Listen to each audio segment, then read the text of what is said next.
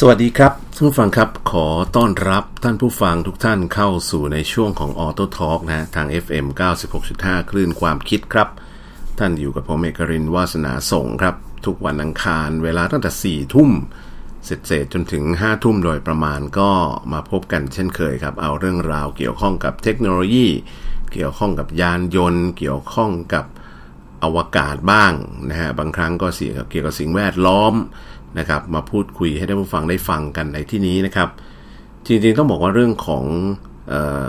ยานยนต์เนี่ยก็หนีเรื่องของสิ่งแวดล้อมไม่ออกนะครับ เพราะว่าโลกเนี่ยเปลี่ยนแปลงค่อนข้างเร็ว แล้วก็สภาวะโลกร้อนเนี่ยเริ่มส่งผลกระทบมากขึ้นเรื่อยๆ ทุกวันทุกวันนะครับ แม้กระทั่งเมืองไทยเราเองเนี่ยปัจจุบันนี้เราก็เริ่มเริ่มเห็นผลกระทบเรื่องของการน้ำเอ่อท่วมจาก แม่น้ำขึ้นมา โดยเฉพาะแม่น้ำเจ้าพยาหรืออีกหลาย ๆ ที่เนี่ยนะครับ เนื่องจากการหนุนสูงของระดับน้ำทะเลทำให้น้ำจืดที่ไหลลงมาจากภาคเหนือเนี่ยไม่สามารถลงทะเลได้สะดวกก็ทำให้น้ำเอ่อท่วมขึ้นมานะท่วมเมือง ตอนนี้ก็ท่วมกันปีละ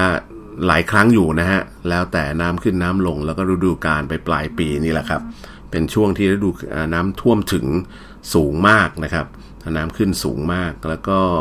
แม้กระทั่งในต่างประเทศอย่างในเวนิสเองเนี่ยปีนี้ก็น้ำท่วมหนักอีกเช่นเคยฮะจริงๆก็ท่วมกันทุกปีนะที่เวนิสขนาดเขาพยายามจะไปทำเรื่องของออระบบ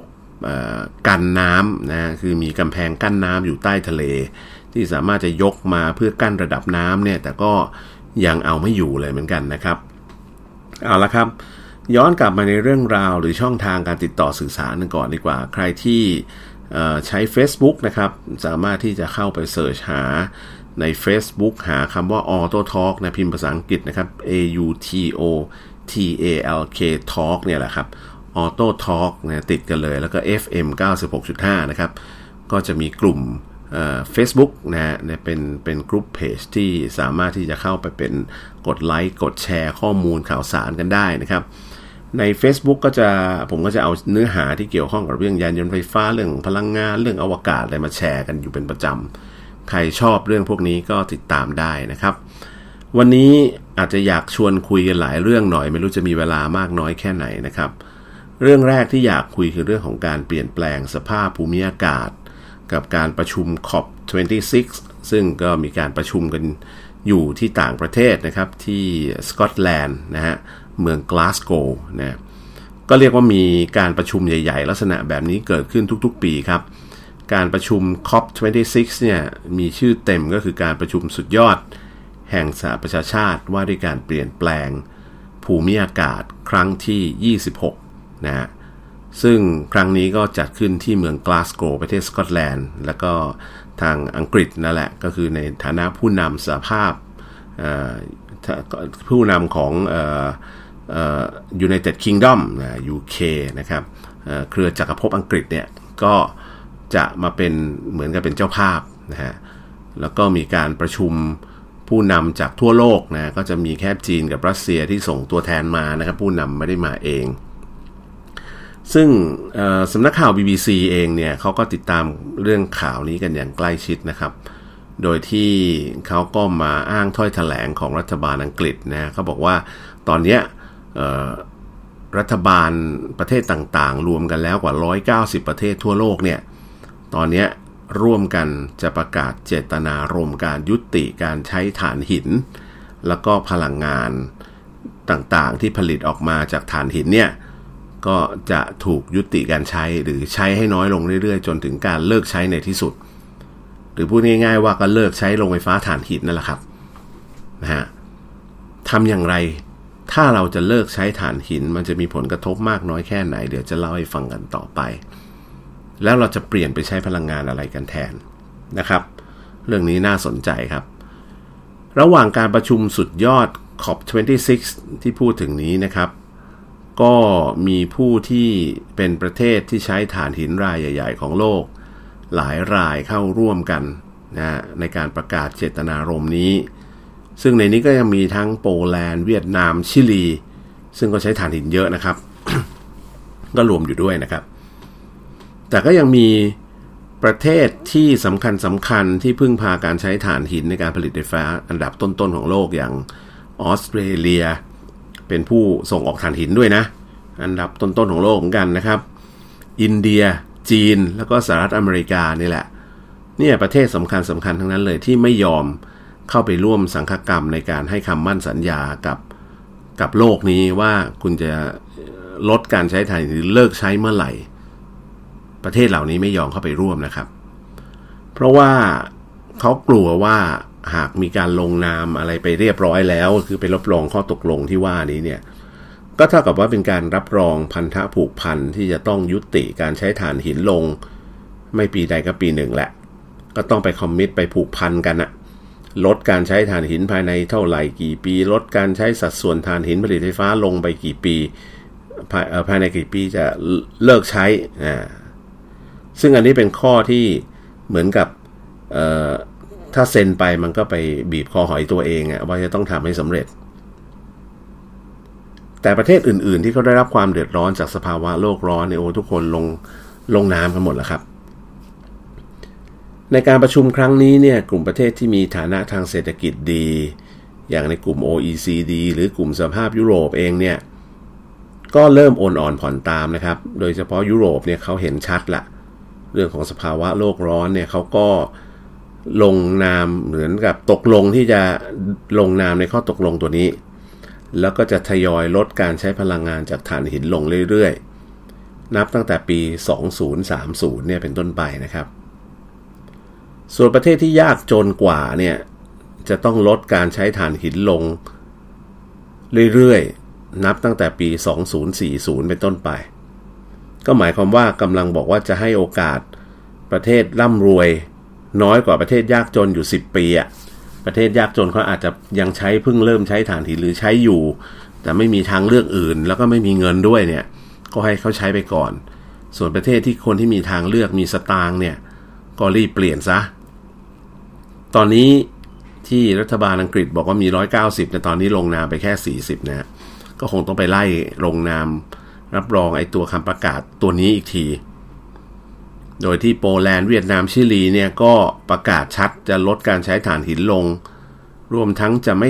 สร้างโรงไฟฟ้าพลังงานถ่านหินแห่งใหม่เพิ่มขึ้นอีกแน่นอน อันนี้คือคำประกาศที่ค่อนข้างชัด นี่ก็ถือเป็นครั้งแรกนะครับ ที่ประเทศที่เคยใช้ถ่านหินในการผลิตไฟฟ้าเยอะอยู่พอสมควรเนี่ยประกาศชัดๆว่าเราจะไม่สร้างโรงไฟฟ้าถ่านหินแห่งใหม่ละสำหรับประเทศไทยเองเนี่ยผมว่าก็คงจะเป็นไปได้ยากเหมือนกันนะไม่ว่าจะเป็นข้อคัดค้านของ NGO หรือของประชาชนในพื้นที่หรือแม้กระทั่งผู้ ผู้ที่ทำมาค้าขายเกี่ยวกับการท่องเที่ยว เขาก็ไม่อยากให้มีการตั้งโรงไฟฟ้าถ่านหินแห่งใหม่ ไม่ว่าจะเป็นที่เทพา หรือที่กระบี่ก็แล้วแต่นะครับ แม้แต่รัฐมนตรีพลังงานและพาณิชย์ของอังกฤษเนี่ยเขาก็ออกมาบอกนะครับว่าไอ้คำประกาศเจตนารมณ์ที่ผมพูดไปเมื่อสักครู่เนี่ยก็ถือเป็นการ กำหนดอนาคต แล้วก็จุดจบของการใช้ถ่านหินของโลก และคิดว่าโลกเนี่ยจะก้าวไปในทิศทางที่ถูกต้องแล้ว พร้อมที่จะกำหนดชะตากรรมของฐานหิน เพื่อแลกเปลี่ยนกับผลประโยชน์ด้านเศรษฐกิจ แล้วก็สิ่งแวดล้อมในระยะยาว โอ้ก็พูดได้ดีนะครับ โดยการสร้างอนาคตบนพื้นฐานของพลังงานสะอาด เป็นไงฮะ มาถึงประโยคนี้เนี่ยหลาย ๆ คนลั่งนั่งนึกภาพกันเอ๊ว่า อนาคตโลกเราจะใช้พลังงานอะไรในการผลิตไฟฟ้า พูดตรงๆก็คือผมว่าก็คงต้องไปใช้พลังงานทดแทนอื่นๆมากขึ้นนะครับ ใช้พลังงานแสงอาทิตย์ ใช้พลังงานลม ใช้พลังงานนิวเคลียร์พูดตรงๆ ก็ต้องเอานิวเคลียร์มาช่วยแหละครับ เพราะว่า การใช้พลังงานถ่านหินเนี่ยส่วนใหญ่เขาใช้เป็นโรงไฟฟ้าประเภท เป็นเบสโหลดก็คือใช้ในการผลิตไฟฟ้าอยู่ตลอดเวลาเป็นฐานของการผลิตไฟฟ้าของของของโลก ถ้าเราเอาถ่านหินออกไปมันก็ต้องเอาโรงไฟฟ้าประเภทเดียวกัน คือโรงไฟฟ้าที่ผลิตไฟได้ตลอดเวลา 24 ชั่วโมงเนี่ยเอามาใช้ทดแทน ซึ่งก็มีแค่แก๊สธรรมชาติกับกับเออนี่แหละพลังงานนิวเคลียร์นี่แหละ เพราะอย่างอื่นเนี่ยก็ค่อนข้างขึ้นอยู่กับตัวแปรหลายอย่างมากนะครับ ในขณะที่กลุ่มผู้ติดตามความเคลื่อนไหวของการประชุมครั้งนี้เนี่ยเขาก็ติดตามใกล้ชิดมากนะครับ ว่าการประชุมครั้งนี้ผลลัพธ์ออกมาเนี่ยสุดท้ายแล้วมันจะเป็นเเป็นจริงได้หรือไม่ กลุ่มรณรงค์ต่างๆ รวมถึง Greenpeace เนี่ยเขาไม่ได้เห็นเหมือนกับที่รัฐบาลอังกฤษประกาศออกมานะฮะเขาบอกว่าไอ้ข้อตกลงที่พูดถึงกันเนี่ยแม่ในทางปฏิบัติน่าจะยังไม่ได้สามารถส่งผลอะไรในทางปฏิบัติได้มากนักกำหนดกรอบเวลากันไว้อีกยาว แต่ระหว่างนี้ไม่เห็นบอกเลยจะทำอะไรบ้างนะครับ เออ อันนี้ก็ก็อาจจะจริงของเขานะ เช่นบอกปี 2030 2040 ในระหว่างนี้จะทำอะไรบ้างยังไม่มีการประกาศที่ชัดเจน ไม่รู้จะเป็นการซื้อเวลาหรือเปล่า อันนี้คือข้อสังเกตของทางกลุ่ม Greenpeace หรือกลุ่มที่เขาใส่ใจสิ่งแวดล้อมนะครับ แต่การที่พวกเราเองเนี่ยนะครับติดตามข่าวสารเนี่ยไอสิ่งที่เห็นชัดแน่ ๆ อย่างหนึ่งก็คือว่า ประเทศยักษ์ใหญ่อย่างจีน อินเดีย อเมริกา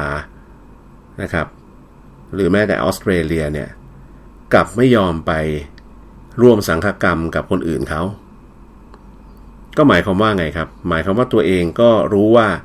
ถึงไปลงนามอะไรไว้ตัวเองก็ทำไม่ได้ครับ ก็เลยไม่ลงดีกว่า เพราะว่ายังไงเขาก็ยังคงต้องพึ่งพาพลังงานจากถ่านหิน ไปอีกหลายสิบปี แล้วก็ใช้เยอะซะด้วย มันจะลงนามไปได้ยังไง นี่คือปัญหาใหญ่ที่เกิดขึ้นนะครับ ข้อมูลล่าสุดในปี 2020 เนี่ย โลกเราเนี่ยผลิตไฟฟ้าขึ้นมาจากแหล่งพลังงานต่างๆ มากมาย ซึ่งถ่านหินนี่ก็เป็นหนึ่งในแหล่งผลิตไฟฟ้า คือเขาเรียกวัตถุดิบในการเอามาผลิตไฟฟ้า กระบวนการของการผลิตไฟฟ้าถ่านหินก็คือเอาถ่านหินมาแล้วก็มาเผาแล้วครับ เผาเสร็จก็เอาความร้อนที่ได้จากการเผาถ่านหินไปต้มน้ำให้เดือดจัดกลายเป็นไอที่มีแรงดันสูง แล้วก็เอาไอน้ำที่มีแรงดันสูงเนี่ยไปหมุนกังหันเขาเรียกกังหันไอน้ำ steam turbine นี่แหละ แล้วไอ้ steam turbine ตัวนี้ก็ต่ออยู่กับแกนของเครื่องกำเนิดไฟฟ้า ก็เรียกว่า generator นะครับ สุดท้ายก็ผลิตไฟฟ้าออกมา เพราะฉะนั้นเราจะผลิตไฟฟ้าเราก็ต้องใส่ถ่านหินเข้าไปอยู่ตลอดเวลา เพื่อต้มน้ำอยู่ตลอดเวลาให้มันเดือด แล้วก็ผลิตไฟฟ้า ผลิตไอ้น้ำออกมาปั่นไฟ ทั่วโลกเนี่ยใช้โรงไฟฟ้าประเภทนี้ใช้เชื้อเพลิงจากฟอสซิลถ่านหินเนี่ยก็เป็นส่วนหนึ่ง แต่จริงมีฟอสซิลอย่างอื่นๆ เยอะแยะมากมายใช้ร่วมด้วยน้ำมันก็ใช่ก๊าซธรรมชาติก็เป็นฟอสซิลนะครับ ภาพรวมเนี่ยโลกเราใช้พลังงานฟอสซิลในการผลิตไฟฟ้าสูงถึง 61.3%ในขณะที่เป็นพลังงานที่ไม่มีมลพิษทางอากาศเลยเนี่ย ก็อย่างนิวเคลียร์พลังงานน้ำพลังงานลมรวมถึงพลังงานแสงอาทิตย์เนี่ย รวมๆกันแล้วเนี่ยมีสัดส่วนอยู่ที่ 35.2%เท่านั้นเอง เห็นไหมครับ เรายังพึ่งพาพลังงานจากฟอสซิลเป็นหลักทั้งโลก เพราะฉะนั้นการลดพลังงานจากฟอสซิลลงไปอย่างหนึ่งก็คือถ่านหินเนี่ยย่อมส่งผลกระทบที่มีนัยสำคัญพอสมควร เพราะฉะนั้นก็ต้องไปเพิ่มสัดส่วนไม่นิวเคลียร์ก็น้ำไม่น้ำก็ลมไม่ลมก็แสงอาทิตย์นี่แหละคำถามคือจะไปเพิ่มอะไรฮะเรื่องนี้ก็น่าสนใจนะครับ เรากำลังจะปรับเปลี่ยนโครงสร้างของการผลิตไฟฟ้าของโลก เพื่อลดผลกระทบต่อสิ่งแวดล้อม ซึ่งมันจะกลับมากระทบกับวิถีชีวิตของพวกเรานี่แหละ แต่ว่าการทดแทนการใช้พลังงานที่เคยผลิตด้วย fossil fuelเดิมๆนั้นจะเอาอะไรมาทดแทน พอบอกจะเอาพลังงานนิวเคลียร์ก็จะไม่เอากัน พอบอก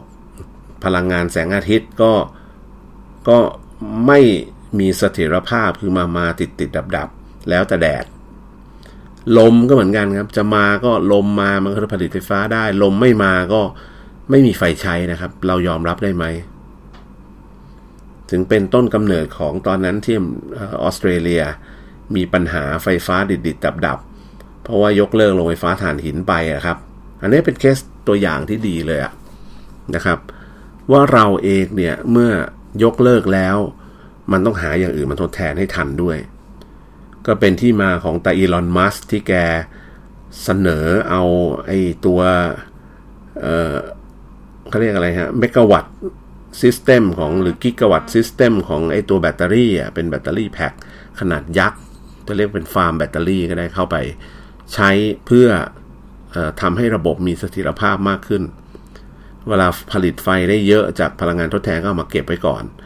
พอแดดหมดลมหายก็เอาดึงไฟจากแบตเตอรี่ออกมาจ่ายเข้าไปใน grid ระบบไฟฟ้า ก็ช่วยได้ระดับหนึ่ง แต่ว่าแน่นอนค่าไฟย่อมมีราคาแพงขึ้น อย่างมีนัยสำคัญแน่นอน เรื่องนี้เกิดขึ้นแน่นอน ในอนาคตอันใกล้นี้นะครับ ถ้าเราจะเลิกใช้ถ่านหิน ลองมาเจาะลึกกันอีกนิดนึงครับ โลกเราเนี่ยทั้งโลกเนี่ยใช้ถ่านหินในการผลิตไฟฟ้าเนี่ยสูงถึง 35.1%อันดับหนึ่งเลยนะครับ รองลงมาเนี่ยก็จะเป็นเรื่องของก๊าซธรรมชาติ 23.4%ใช้พลังงานน้ำจากเขื่อนเนี่ย 16%นิวเคลียร์ครับ 10.1%อันนี้ภาพรวมของโลกนะฮะ พลังงานลมเนี่ย 5.9%พลังงานแสงอาทิตย์ 3.2%น้ำมัน 2.8 และพลังงานทดแทนอื่น ๆ อีกประมาณสัก 2.6%นะครับ อันนี้เป็นข้อมูลจาก World Energy Data org ผมก็ไปเปิดมา น่าสนใจครับ การที่เราจะลดการใช้ถ่านหินนั่นหมายความว่าโรงไฟฟ้าที่เป็นถ่านหิน 35.1%นั้น จะหายไปแล้วต้องถูกทดแทนด้วยอะไรบางอย่าง ถามว่าอะไรจะมาทดแทนมัน อันนี้ทิ้งให้คิดนะครับ เราพวกเราเองเนี่ย เรากำลังเดินหน้าไปสู่ สังคมที่เป็น Green Society เป็นรถยนต์ก็มุ่งหน้าไปสู่ความเป็นรถยนต์ไฟฟ้า คือไม่ปล่อยมลพิษออกมาจากปลายท่อไอเสีย เรามีความต้องการใช้พลังงานไฟฟ้าสูงขึ้นแน่นอนครับ ตามการใช้รถยนต์ไฟฟ้าที่เพิ่มขึ้น แต่เราต้องลดการใช้การผลิตไฟฟ้าด้วยถ่านหินลง แล้วเอ๊ะแล้วเราจะเอาอะไรมาผลิตไฟฟ้า นี่เป็นโจทย์สำคัญนะครับ ถ้ามองที่ลักษณะการเปลี่ยนแปลงของการใช้พลังงานของแต่ละประเภทในภาพรวมของโลกนะครับ ตั้งแต่ปี 2014 เป็นต้นมาเนี่ย เราก็มีการลดการใช้ถ่านหินในภาพรวมของโลกลงเรื่อยๆนะครับ เฉลี่ยปีหนึ่งประมาณ 0.3%ต่อปี คือลดการใช้ถ่านหินลงประมาณปีละ 0.3%ในขณะที่การใช้น้ำมันเนี่ย เราใช้ทั้งโลกเนี่ยเพิ่มขึ้น 1.5%ต่อปี เราใช้ก๊าซธรรมชาติเพิ่มขึ้นเนี่ย 2.6%ต่อปีนะครับ พลังงานนิวเคลียร์เพิ่มขึ้น 1.5%ต่อปี พลังงานน้ำเพิ่มขึ้น 1.9%ต่อปี นั่นหมายความว่าก็สร้างต้องสร้างเขื่อนเพิ่มขึ้นด้วย เขื่อนต้องใหญ่ขึ้น โอ้ย เขื่อนใหญ่ๆ ทั้งหลายนี่อยู่ในเมืองจีนซะเยอะเลยครับ จีนกับบราซิลใช่ไหม ประเทศที่มีน้ำเยอะๆ เป็นแหล่งต้นกำเนิดน้ำเนี่ย แน่นอนการสร้างเขื่อน ผลิตไฟฟ้าได้ไม่มีมลพิษ แต่ก็ไปกระทบกับพื้นที่ป่า ไปกระทบกับวิถีธรรมชาติ ที่เคยมีน้ำไหลได้ตามปกติก็ถูกกักถูกกั้น แม่ทำอะไรอย่างหนึ่งก็ไปกระทบกับอีกอย่างหนึ่งอยู่เสมอนะครับ เรื่องข้อมูลข่าวสารเรื่องของพลังงานเนี่ย นะจริงๆเราสามารถที่จะเข้าไปหาได้จากเว็บไซต์สำคัญสำคัญเยอะแยะหลายเว็บไซต์นะครับเสิร์ชหาคำว่า world energy consumption เราก็จะทราบว่าโลกเราใช้พลังงานมากน้อยแค่ไหน ใช้ไปกับอะไรบ้าง ถ้าผู้ฟังที่ฟังกันอยู่ ถ้าตามกันไม่ทันเนี่ย เดี๋ยวถ้าเป็นไปได้ผมจะเอารูปเริบอะไรต่างๆ ลงไปโพสต์ให้ไว้ใน Facebook หรืออาจจะ ถ้ามีเวลาหน่อยอาจจะทำคลิปอินเสิร์ตภาพต่างๆ เข้าไปให้ด้วยนะครับ จากข้อมูลที่ผมเอามากล่าวให้ฟังเมื่อสักครู่นี้เนี่ย เราก็คงจะพอประมาณการได้นะครับว่า ถ้าเราต้องการที่จะเลิกใช้ถ่านหิน เราก็ต้องหาพลังงานมาทดแทนถ่านหิน เราใช้มากกว่า 35%ของโลกนะฮะ ประเทศยักษ์ใหญ่ทั้งหลายที่ใช้ถ่านหินอยู่เนี่ยเขาจะยอมที่จะยกเลิกการใช้ถ่านหินของตัวเองมากน้อยแค่ไหน เพราะว่ามันมีผลกระทบต่อต้นทุนการผลิตสินค้า ของเขาไปกระทบกับการค้าการลงทุน กับการค้าขายระหว่างประเทศรวมถึงต้นทุนของสินค้าที่เขาจะส่งออกด้วย นักเคลื่อนไหวสิ่งแวดล้อมหลายคน มองการประชุมครั้งนี้ เหมือนกับว่า ไม่ค่อยจะเป็น ไม่ค่อยจะมีประสิทธิภาพเท่าที่ควร ยกตัวอย่าง จะเรียกว่าหนูน้อยสาวน้อยที่เป็นนักเคลื่อนไหวด้านสิ่งแวดล้อมชาวสวีเดนชื่อเกรตาทุนเบิร์กเนี่ย พวกเราคงจะคุ้นเคยดีนะครับเขาก็ออกมาพูดรณรงค์ในช่วงเดียวกับที่กันมีการประชุมขอบ 26 นี่แหละ เธอเนี่ยบอกเลยนะครับว่า แหมการประชุมครั้งนี้นี่ถือว่าล้มเหลวนะ เพราะว่าประชุมกันมาเป็นอาทิตย์แล้วมันยังไม่มีข้อสรุปที่ชัดเจนออกมาแบบฟันธงโชโชก็มีแต่ข้อตกลงร่วมกันนั่นนี่ว่าจะลดเท่านั้นเท่านี้ภายในกี่ปงกี่ปีอะไรเงี้ย แล้วประเทศยักษ์ใหญ่ก็ไม่ได้แสดงความจริงใจในการมาลดด้วย เธอใช้คำกระแนะกระแหนเปรียบเปรยประมาณว่า นี่เป็นการฉลองธุรกิจที่ยาวนานยาวสองสัปดาห์ตามปกติ ก็คืองานประชุมนั้นเนี่ยเธอบอกว่าเป็นการฉลองธุรกิจนะครับ และนี่เป็นการประชุมด้านสภาพอากาศที่ไม่มีประสิทธิภาพเท่าไหร่นัก เป็นการเทศกาลฟอกเขียวให้กับโลก โอ้นะก็ใช้คำพูดค่อนข้างแรงนะครับ เธอจะเรียกว่าเป็น นักรณรงค์ที่มีชื่อเสียงนะเรื่องของการรณรงค์ด้านด้านสิ่งแวดล้อม จริงๆ มีผู้นำจากทั่วโลกนะมาประชุมร่วมกันในทั้งหมด 200 ประเทศนะเขาก็พยายามมีเป้าหมายทำอย่างไรถึงจะลดการปล่อยก๊าซคาร์บอนไดออกไซด์หรือก๊าซเรือนกระจกทั้งหลาย ให้เร็วที่สุดเพื่อไม่ให้อุณหภูมิของโลกเนี่ยพุ่งสูงเกินกว่า 1.5 องศาเซลเซียส เมื่อเทียบกับอุณหภูมิก่อนยุคปฏิวัติอุตสาหกรรมนะครับทำอย่างไรจะไม่ให้เกิน 1.5 องศาเซลเซียส เพราะว่าถ้าเกิน 1.5 องศาเซลเซียสเนี่ย โอ้โห ผลกระทบมันจะรุนแรงมากมายมหาศาล เกิดอะไรขึ้นบ้าง เดี๋ยววันหลังคงต้องเล่า เพราะว่า โอ้โห มันมันยาวมาก ดังนั้นการดำเนินการของทุกฝ่ายเนี่ยต้องจริงใจแล้วก็ร่วมกันทำนะครับ จะมา เอาผลประโยชน์ประเทศตัวเองเป็นหลักกักไว้ก่อนยังไม่ลงนามหรืออะไรอย่างเงี้ย ถึงแม้ข้อตกลงปารีสเนี่ยจะมีขึ้นมาหลายปีแล้วนะครับ แต่หลายประเทศใหญ่ ๆ ในสหรัฐอย่างสหรัฐอเมริกาหรือออจีนหรืออะไรประเทศรัสเซียหรืออะไรต่างๆ เหล่านี้เนี่ย ก็อาจจะยังไม่ได้เข้ามาร่วมซะร้อยเปอร์เซ็นต์แต่ถึงแม้ว่าไม่ได้เข้ามาร่วมหรือไม่ได้เข้ามาลงนามในสัตยาบันอะไรก็แล้วแต่เนี่ย หลายประเทศเหล่านี้ที่พูดถึงไม่ว่าจะเป็นอังกฤษยุโรป ญี่ปุ่นเกาหลี อเมริกาเนี่ยก็พยายามจะประกาศคำว่าตัวเองพยายามเดินหน้าไป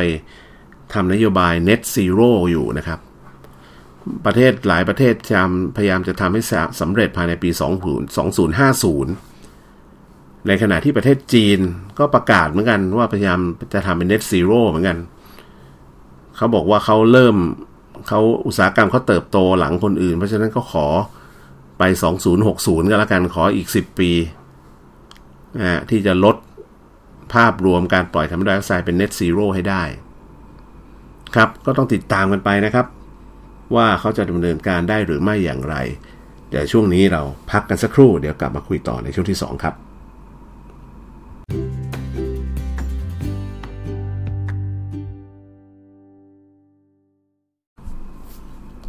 สวัสดีครับท่านฟังครับขอต้อนรับกลับสู่ช่วงที่ 2 นะฮะ กับรายการในช่วงของ Auto Talk นะฮะ ทาง FM 96.5 คลื่นความคิดนะครับ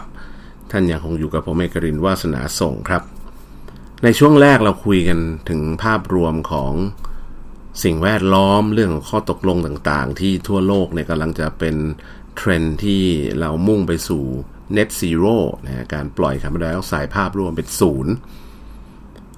ในช่วงนี้ก็ตามนะฮะมีรถยนต์ไฟฟ้าหลายแบรนด์ เริ่มพาเรดออกมาขายในบ้านเรา รวมถึงในอนาคตอีกไม่กี่เดือนข้างหน้า หรือต้นปีหน้าเนี่ยก็จะมีรถยนต์ไฟฟ้านำเข้าจากต่างประเทศมาอีกหลายรุ่นด้วยกัน ส่วนมากก็จะมาจากประเทศจีนนี่แหละ เพราะว่าได้สิทธิทางภาษีภาษีเป็นศูนย์นะครับ ตอนนี้หลักๆก็แบรนด์จีนก็จะมี MG ก็เป็นสัญชาติจีนแต่ว่าเป็นแบรนด์อังกฤษนะนะครับ แล้วก็มี Great Wall Motor ในอนาคตเดี๋ยวกำลังจะมี Cherry นะก็เป็นของจีนเหมือนกันล่ะครับ แล้วก็จะมีอีกหลาย ๆ แบรนด์เริ่มทยอยเข้ามาสำหรับผู้นำของโลกเราก็คงทราบดีครับ ตอนนี้ก็คือบริษัทที่มีไซซิ่งเป็นขนาดมูลค่าทางเศรษฐกิจ หรือมูลค่าของบริษัท สูงที่สุดในโลกนั้นก็คือเทสลาซึ่งใหญ่กว่าค่ายรถยนต์อันดับ 2 ถึงอันดับ 10 รวมกันซะอีกนะครับ เรียกว่าทิ้งกันห่างเกิน แล้วก็มีอีกค่ายรถยนต์หนึ่ง ซึ่งผมอยากจะชวนคุยวันนี้ เพอเอิญไปอ่านเจอบทความของเว็บไซต์ในต่างประเทศ เขาตั้งคำถามที่น่าสนใจไว้ เรื่องของรถยนต์ที่จริงๆ แล้วเปิดตัวเป็น concept car มานานมีผลิตออกมาขายไปแล้ว generation หนึ่งแล้วก็เริ่มมีออก generation ที่ 2 ผมกำลังพูดถึงรถยนต์ Lucid Air ครับ รถยนต์ Lucid Air เนี่ยเป็นรถยนต์ที่ดีไซน์สวยภายในหรูหรา เรียกว่าไม่แพ้ Tesla Model S เป็นตัวท็อปเลยล่ะ ว่างั้นดีกว่า จุดที่สำคัญของ Lucid Air คือ อาจจะไม่ได้เป็น PR เก่งเหมือนกับอีลอนมัสก์นะครับ แต่รถยนต์ของเขาเนี่ย ถือว่าเป็นรถยนต์ไฟฟ้าที่เป็น production car ที่วิ่งได้ไกลที่สุดในช่วงเวลานี้เลย ก็เลยมีคำถามตั้งขึ้นมาว่า เอ๊ะทำไมล่ะ Lucid Air ซึ่งก็เป็นรถ sizing เดียวกับแบรนด์อื่น ๆ ที่เป็นรถขนาดกลางขนาดใหญ่เนี่ยนะครับ ถึงสามารถวิ่งได้ไกลกว่ารถยนต์ไฟฟ้ารุ่นอื่น ๆ เยอะพอสมควร พอไปอ่านแล้วผมเออพบว่ามีประเด็นที่น่าสนใจแล้วก็อยากจะเอามาพูดคุยกัน ถ้าใครติดตามข้อมูลข่าวสารเราก็จะพบว่าไอ้รูซิตแอร์เนี่ยก็เป็นรถยนต์ไฟฟ้าที่ไล่ๆออกมาต่อท้ายกับเทสลาออกมาแหละ แต่ว่าเขาด้วยความที่เขาเป็นคนที่เอออาจจะไม่ใช่นัก PR แล้วก็ไม่ได้เป็นนักอุตสาหกรรมร้อยเปอร์เซ็นจริง ๆ ที่จะแบบโอ้โห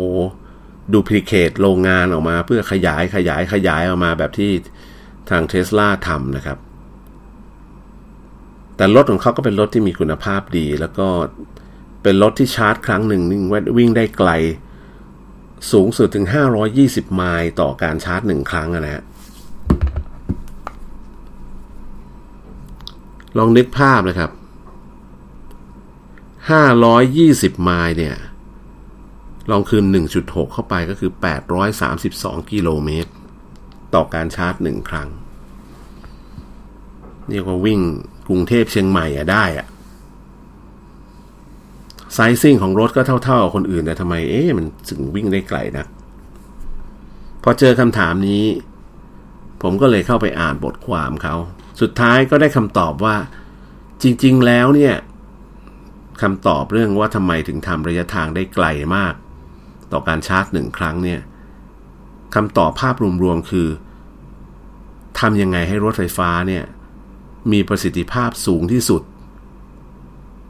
โดยตัด ส่วนที่ไม่มีประสิทธิภาพออก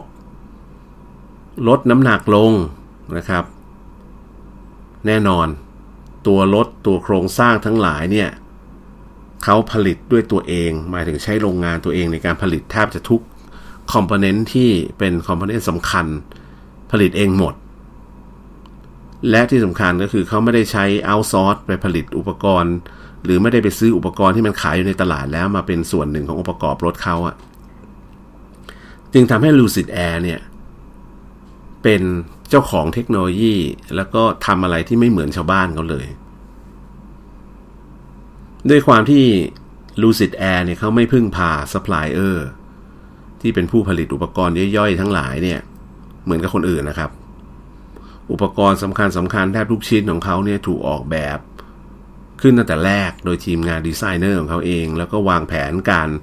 ประกอบการผลิตขึ้นเองภายในคือเป็น homemade ทั้งหมดอะถ้าเป็นส่วนใหญ่ว่ากันดีกว่า อาจจะไม่ทั้งหมด 100%ทำให้ Lucid Air เนี่ย ตัดค่าใช้จ่าย รวมถึงงานที่ไม่จำเป็น แล้วก็ส่วนที่ไม่มีประสิทธิภาพก็ปรับปรุงให้ดีขึ้น หรือตัดทิ้งออกไปเอาของใหม่ที่ดีกว่ามาใช้ทำเองได้ดีไซน์เอง in-house เองทั้งหมด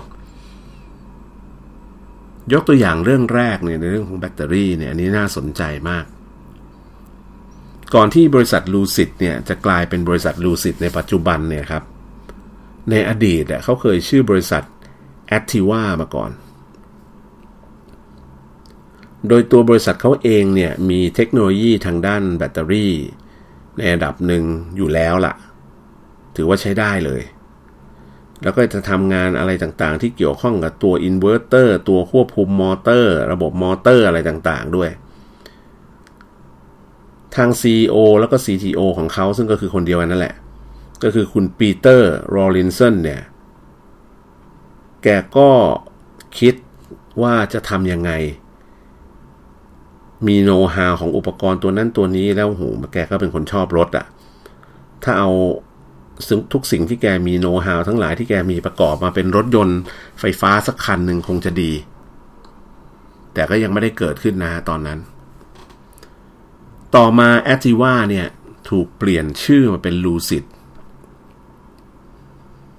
แล้วก็ด้วยวิสัยทัศน์ของ CEO ก็คือคุณรอลินสันเนี่ย คุณปีเตอร์รอลินสันเนี่ย ก็เลยทำให้เขาเนี่ยไปทำข้อตกลงสำคัญ ในการที่จะไป supply แบตเตอรี่ให้กับการแข่งขันรถยนต์สูตร E หรือฟอร์มูล่า E มันก็เหมือนรถยนต์ Formula One แหละแต่เป็น Formula One ไฟฟ้านะครับ โดยเขาเนี่ยไปทำงานร่วมกับบริษัทแมคลาเรนแมคลาเรนนี่ก็เป็นรถที่เราทราบกันดีเป็น hypercar เป็นซูเปอร์คาร์แบรนด์ดังมากของโลก แมคลาเรนก็มีบริษัทลูกชื่อว่า McLaren Applied Technology ซึ่งจะทำหน้าที่ในการต่อยอดธุรกิจของ McLaren ทำรถยนต์ไฟฟ้าเนี่ย แล้วก็ไปทำร่วมกับบริษัทโซนี่ด้วย จริงๆ ช่วงนั้นเนี่ยกระแสของยานยนต์ไฟฟ้า ไอตัวฟอร์มูล่า E เนี่ยเพิ่งเริ่มมานะครับ ยังไม่ได้ปูมอะไร แล้วก็ คนเองก็หลายคนก็คิดว่าเอ๊ะตาบ้านี่เขาไปลงทุนทำอะไรต่ออะไรเยอะแยะเพื่อเอาไปแข่งรถในฟอร์มูล่า E เนี่ยไปเพื่ออะไรทำไมไม่ทำขายทำอะไรให้มันเป็นเรื่องเป็นราว แต่สุดท้ายก็ถึงบางอ้อครับ สิ่งที่เขาทำเนี่ย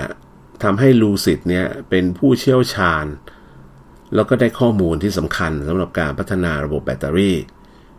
ที่จะใช้กับรถยนต์ไฟฟ้า ที่มีประสิทธิภาพสูงมาก เพราะอะไรครับ เพราะเขาต้องทำแบตเตอรี่ที่เอาไปใช้ในรถแข่งครับ น้ำหนักก็ต้องเบา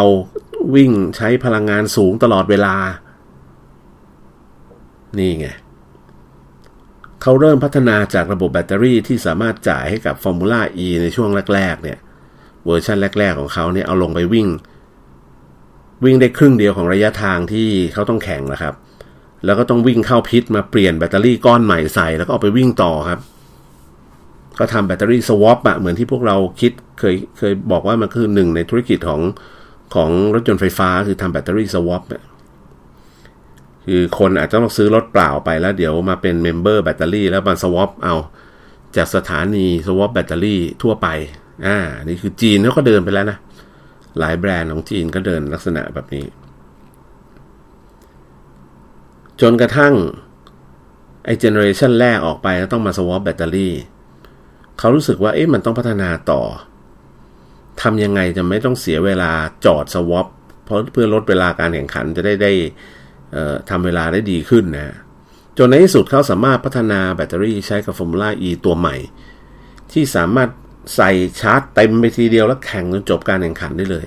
ไม่ต้องมาจอดเปลี่ยนแบตกันอีกแล้ว เพราะฉะนั้นโน้ตฮาวที่ลูซิดมีก็คือตั้งแต่การออกแบบแพคเกจจิ้งของตัวแบตเตอรี่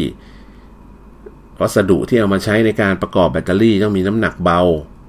ระบบหล่อเย็นเวลาชาร์จเนี่ยหรือเวลาใช้พลังงานเยอะๆ มันจะต้องไม่ร้อน ค่าพลังงานต่อน้ำหนักจะต้องเยอะที่สุดนะครับมันองค์ความรู้ที่ลูซิดได้จากการทำแบตเตอรี่ให้รถยนต์ Formula E เนี่ย ลูซิดเขาก็เอามาใช้ในการผลิตกับรถยนต์ของเขา นี่เรื่องแบตเตอรี่นะฮะสำหรับในเรื่องของการลดน้ำหนักตัวรถลงไปเนี่ยเขาก็เอาเทคนิคการสร้างรถยนต์ที่มีการเลียนแบบมาจากการสร้างเครื่องบินเขาเรียก body ที่เป็น monocoque อะเป็นขึ้นรูปชิ้นเดียว แล้วก็ทำจากองค์ประกอบโครงสร้างทั้งหมดเป็นอลูมิเนียม body ทั้งหมดเป็นอลูมิเนียม monocoque ทำให้ตัวถังของรถเนี่ยมีความแข็งแรงตัวลูซิดแอร์เนี่ยนะ แข็งแรงแล้วก็มีน้ำหนักเบากว่ารูปแบบอื่น ตัวแบตเตอรี่แพ็กเองเนี่ยก็ออกแบบให้แข็งแรงแล้วก็ผนึก ยึดเข้าไปกับตัวโครงรถ ก็ยิ่งทำให้ตัวรถเสริมความแข็งแรงเข้าไป แล้วก็มีน้ำหนักเบาลงในภาพรวมนะครับ ที่สำคัญคือมีจุดสูงศูนย์ถ่วงต่ำแล้วก็ ทำให้ควบคุมรถได้ง่าย แล้วก็มีการแฮนดลิ่งหรือการควบคุมพวงมาลัยที่ดีขึ้นสำหรับระบบไฟฟ้าแล้วก็ระบบขับเคลื่อนนะครับ ทาง Lucid Air เองเนี่ย ใช้ระบบแรงดันสูงอยู่ประมาณสัก 900 โวลต์นะก็คือเอาแบตเตอรี่ทั้งหลายมาต่อขนานอนุกรมกันให้ได้ 500 โวลต์เพื่อเอามาจ่ายให้กับพวกระบบขับเคลื่อน อินเวอร์เตอร์ drive มอเตอร์ทั้งหลายนะครับ การที่ใช้แรงดันไฟฟ้าสูงนี่เองครับ มันก็ไปมีประโยชน์อีกตัวหนึ่งก็คือทำให้สายเคเบิลที่เป็นตัวนำกระแสเข้าไปในชุดขับเคลื่อนรถยนต์เนี่ยมีขนาดเล็กลง เพราะอะไรครับ สมมุติว่าเราต้องการส่งผ่านพลังงานปริมาณเท่ากันเข้าไป ถ้าเราใช้ แรงดันต่ำในการส่งผ่านพลังงานค่าเดียวกันนะ เราจะต้องใช้กระแสสูง แต่ถ้าเราใช้การส่งผ่านที่แรงดันสูง กระแสมันก็จะต่ำซึ่งพอกระแสต่ำลงเนี่ยสิ่งที่ได้ตามมาก็คือขนาดของตัวนำก็คือตัวสายไฟที่วิ่งเข้าไปเนี่ยมีขนาดเล็กลง อย่างที่เราทราบนะครับว่าตัวนำ แกนของตัวนำเนี่ยมันเป็นโลหะ ซึ่งถ้ามันใหญ่มันก็จะมีน้ำหนักเยอะ แล้วลองดูว่าสายไฟมีทั้งคันเนี่ยเยอะมากน้อยแค่ไหน มันต้องใช้ไฟฟ้าสายไฟเยอะมาก ถ้าเราใช้แรงดันระดับสูงเนี่ยนะครับ แน่นอนละฉนวนมันก็ต้องเปลืองหน่อย แต่ว่าน้ำหนักมันจะเบาลง เพราะว่าไอ้ตัวแกนที่เป็นโลหะที่เอาไว้นำกระแสมันมีขนาดเล็กลง โอ้ ก็ยิ่งทำให้รถเบาขึ้นอีก เห็นไหมฮะ นี่คืออีกหนึ่งจุดเด่นนะครับ นอกจากนั้นแล้วเนี่ย ทางลูซิดเองเนี่ย แกก็เป็นเซียนที่มีความรู้มีโน้ตฮาวทางด้านอินเวอร์เตอร์ระบบควบคุมการขับเคลื่อนมอเตอร์อยู่แล้ว โอ้ สบายเลยครับ แต่เขาก็ไม่หยุดอยู่แค่นั้นครับ สิ่งที่เขาทำคือการรวมระบบขับเคลื่อนมอเตอร์ไฟฟ้า เอาอินเวอร์เตอร์เอาระบบส่งกำลัง ระบบเฟืองคือชุดเกียร์ขนาดเล็ก combine เข้าเป็นเขาเรียกเป็นแพ็กเกจเดียวกันอยู่ในคอมโพเนนต์ที่มีขนาดไม่ใหญ่มาก ก็เลยทำให้ตัวชุดขับเคลื่อนเนี่ย รวมรวมทุกอย่างแล้วอยู่ในแพ็กเกจเดียวกันเนี่ย มีขนาดเล็กลงแล้วก็เบาทำให้เรามีพื้นที่ที่เอาไว้ใช้สอยในห้องในห้องผู้ผู้ที่ขับขี่รวมถึง passenger เนี่ย เยอะขึ้นห้องเก็บของท้ายรถก็ใหญ่ขึ้นได้ เพราะไม่ต้องเผื่อพื้นที่เอาไว้ใส่ใส่มอเตอร์ หรือแบตเตอรี่อะไรอีกนะครับ สุดมากก็เราก็จะได้พื้นที่โดยสารเพิ่มขึ้นมา พื้นอาจจะราบเรียบได้สวยงามทำให้เเรียกว่ามีพื้นที่ใช้สอยในภาพรวมสูงขึ้น นอกจากนั้นยังมีระบบช่วยขับขี่อะไรต่างๆ เขาก็ใส่กันมาแหละครับ เป็น intelligence driving เอ่อ driver assistant อะไรต่างๆ เขาก็ใส่มาเรื่องของความปลอดภัย ที่สำคัญเขามีระบบ ABS ที่ทำงานร่วมกับสิ่งที่เรียกว่า torque vector ring system torque vectoring system ก็คือการควบคุมทอร์กที่กระจายจ่ายลงไปยังล้อทุกล้อ ให้เหมาะสมไม่ให้เกิดการสะบัดไม่ให้เกิดการเวียงเวลาเรากระทืบเบรกนอกจาก ABS ทำงานและไอ้ตัว Torque Vectoring System นี่ก็ทำงานด้วยนะครับ มีการกระจายแรงบิดอย่างเหมาะสม รถก็ไม่สะบัดไม่หมุนนะว่างั้นเถอะ เพราะฉะนั้นพูดมาถึงตรงนี้เนี่ย การออกแบบที่เขาผสมประสาน ลดแรงเสียดทานก็คือเอา body ที่มี ความโค้งเว้าโค้งมนรวมถึงaerodynamic ที่เขาดีไซน์มาอย่างสุดยอดแล้วของรถเจ้าลูซิ d แอร์เนี่ย มาร่วมกับอุปกรณ์ที่มีประสิทธิภาพสูง มีน้ำหนักเบา การออกแบบตัวถังที่แข็งแรงแล้วก็เบาด้วยเหมือนกัน ก็เลยทำให้เจ้าลูซิ d แอร์เนี่ยสามารถทำระยะทางที่ความสิ้นเปลือง ต่อพลังงานที่ใช้คือ 4.6 ไมล์ ต่อกิโลวัตต์ชั่วโมง หรือถ้าจะเทียบกับอัตราสิ้นเปลืองของ p o s Taycan ที่ขายในบ้านเราเนี่ย p o s Taycan ทำได้แค่ 2.5 ไมล์ต่อกิโลวัตต์ชั่วโมงเท่านั้นเอง เรียกว่าเกือบเกือบเท่าตัวเออคือประหยัดกันนะ Lucid Air เนี่ยมีประสิทธิภาพสูงกว่า หรือประหยัดเชื้อเพลิง จะจะเรียกว่าเชื้อเพลิงก็ไม่ใช่ ประหยัดพลังงานกว่า จ้า Porsche Taycan ตั้งเกือบเท่าตัวจาก 4.6 ไมล์ต่อกิโลวัตต์ชั่วโมงของ Lucid Air เทียบกับ Porsche Taycan ใน 2.5 ไมล์ต่อกิโลวัตต์ชั่วโมงเนี่ย ต่างกันเยอะนะครับ แถมด้วยเขาแถมระบบควบคุมการชาร์จแบบ Quick Charge ที่สามารถรับไอตัวระบบ Quick Charge ที่มีกิโลวัตต์สูง ๆ ใส่เข้าไปได้เต็มที่ รถคันนี้เนี่ยสามารถรองรับการชาร์จ ที่รวดเร็ว เขาบอกว่าทุกๆ 1 นาทีที่ชาร์จไป สามารถเพิ่มระยะทางได้ 20 ไมล์ก็พูดง่ายๆว่าถ้าจะวิ่งอีกชาร์จวิ่งอีก 300 ไมล์เนี่ยก็ใช้เวลาชาร์จไม่ถึง 20 นาทีดีครับ นี่แหละครับคือคำตอบที่ผมพยายามอ่านมาแล้วก็หาข้อมูลเพิ่มเติม แล้วก็คิดว่า น่าเอามาเล่าให้ท่านผู้ฟังได้ฟังว่าโอ้กระบวนการ หรือวิธีคิดของออผู้นำคนหนึ่งในการวางแผนผลิตรถยนต์ไฟฟ้าถึงแม้จะไม่ได้ตูบตามเท่ากับอีลอนมัสเนี่ย แต่เขาก็ถือว่าวางแผนไว้ดีนะครับ นอกจากนั้นใครจะเชื่อครับ ตอนนี้นอกจาก Lucid Air เขาจะทำ รถยนต์ไฟฟ้าทำอะไรออกมาขาย มองย้อนกลับไปที่บริษัทที่เป็นบริษัทผลิตรถยนต์คอมเมอร์เชียลรายแรกของโลกอย่าง Ford เนี่ย ปัจจุบันนะครับ Ford หันมาทำรถยนต์ไฟฟ้าออกมาหลายรุ่น อย่าง Ford Mach E เนี่ยก็เป็นรถเรียก SUV ใช่ไหมประมาณนั้นนะ ที่เป็นไฟฟ้า 100%รุ่นแรก ตอนนี้ Ford เริ่มหาธุรกิจใหม่ Ford ทำตัวมอเตอร์ไฟฟ้าที่เป็นเซตคือผลิตเป็นเป็น unit ออกมาเลยนะครับ แล้วก็ทำแพ็กเกจมอเตอร์ตัวนี้ขายด้วย ใครอยากซื้อมอเตอร์ไฟฟ้าของ Ford ก็สามารถซื้อไปมีระบบควบคุม ต่างๆ ที่สามารถเอาไปใช้ได้เลย มีระบบแพลตฟอร์ม มีซอฟต์แวร์ มีอะไรให้ คุณจะเอาชุด drive เนี้ยของ Ford ไปใส่ในรถคันเก่าของคุณก็ได้นะ มีภาพที่เขาไปเอารถเก่าของ Ford เนี่ยนะครับมาเปลี่ยนใส่มอเตอร์ไฟฟ้า ที่เป็นสเปคมอเตอร์ไฟฟ้าของคล้ายๆของ Mark E GT เลย Ford เขาเรียกไอตัวชุดมอเตอร์ไฟฟ้าชุด drive ตัวนี้ว่า Ford Illuminator นะพิกัดแรงม้านี่ 281 แรงม้านะครับ ราคาของตัวมอเตอร์ไฟฟ้าชุด drive เขาเนี่ย แพ็กเกจเป็นแพ็กเกจมาเลยนะ